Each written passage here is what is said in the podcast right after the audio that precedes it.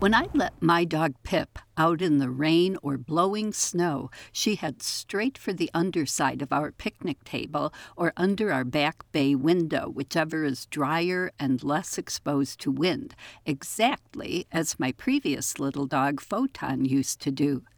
The three big dogs I've had in my life never took shelter in those spots at all. They'd stay out in the middle of the yard, blasted by the brunt of whatever the weather could mete out. Our little dog Smarter, all three of my big dogs were hunting breeds, their coats and muscles designed for rugged outdoor adventures.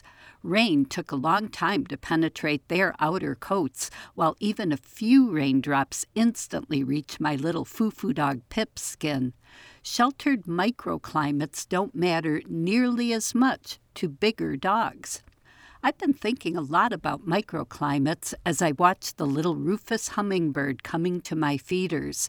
There are three houses on Peabody Street that provide hummingbird feeders right now. The other two have one feeder in front of the house facing north and one in back facing south. In both cases, the front feeder is at a window in shade all day and gets the brunt of north winds. And in both cases, the back feeder is away from the house on a deck, getting sunlight as well as shelter from north winds. My house is on the opposite side of the street. I have one feeder on my front porch facing south. That one's under a porch roof, mostly sheltered from rain, and often quite a bit warmer than all the others. One day this week was sunny when I looked at our backyard thermometer. It read thirty-three degrees, while the one on the front porch read forty-one. Another feeder is set on the tray feeder on my home office window facing east. So close to the house, that one is very sheltered from rain if winds have a westerly component. My third feeder is in my side yard, also on the east side of the house. From the first time I saw the hummingbird in my yard within an hour of setting out my feeders, she came fairly frequently every day. But I started noticing that she came more often to the front porch feeder when it was sunny and the wind northerly, and more often to the side feeders when the wind was from the west. As November has proceeded, she's coming less and less to the front feeder, I suspect Suspect because most of the surrounding vegetation has lost its leaves now, giving her no protected hideouts when she flies off in a hurry.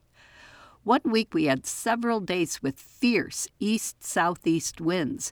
On those days she came to my feeders only a few times all day, spending more time in the other two yards with more protected feeders on the north-facing windows. When the wind shifted to the west, she was back at my window feeder two or three times every hour. Meanwhile, my chickadees come pretty much to the same feeders at pretty much the same frequency, no matter what the weather. Chickadees are considered among the smartest birds on the planet, and they're tiny, so it may seem counterintuitive that they wouldn't pay attention to microclimates, but chickadees don't sit in bird feeders to eat. They each fly in, grab a seed, and fly off to eat somewhere else. I'm sure they take microclimates into account in selecting where to stop and eat those seeds. Rufous hummingbirds weigh two to five grams, while black-capped chickadees weigh nine to fourteen grams. But more important, the hummers don't fly in and grab food to eat elsewhere. When nothing disturbs my Rufous as she feeds, she remains for fifty to one hundred twenty-five seconds each time. So, of course, she chooses whichever feeders are least exposed to the elements. The only places we can actually watch her are at those feeders, or if we can track her as she leaves a feeder, at a few roosting spots. But most of the time, no one knows where she is. We know her temporary home range is at least a block long, and quite likely larger than that. Even in winter, hummingbirds cannot live by sugar water or natural nectar alone. They need protein, which they must get from insects. And she's apparently figured out where to find them, even during cold weather, at least so far. When I've had my window open to take unobstructed photos, tiny insects have flown in, even when the temperature was in the low twenties. Several times since my hummingbird arrived, I've asked her how she makes these minute-by-minute and day-by-day decisions about where to be and what to eat, but so far, she's not talking. By the way, For the Birds started in nineteen eighty-six as a strictly local program on K U M D. For the past thirty years, Lisa Johnson has been the host of K U M D's Northland Morning, popping in my programs sometimes seconds after I finished producing them at home.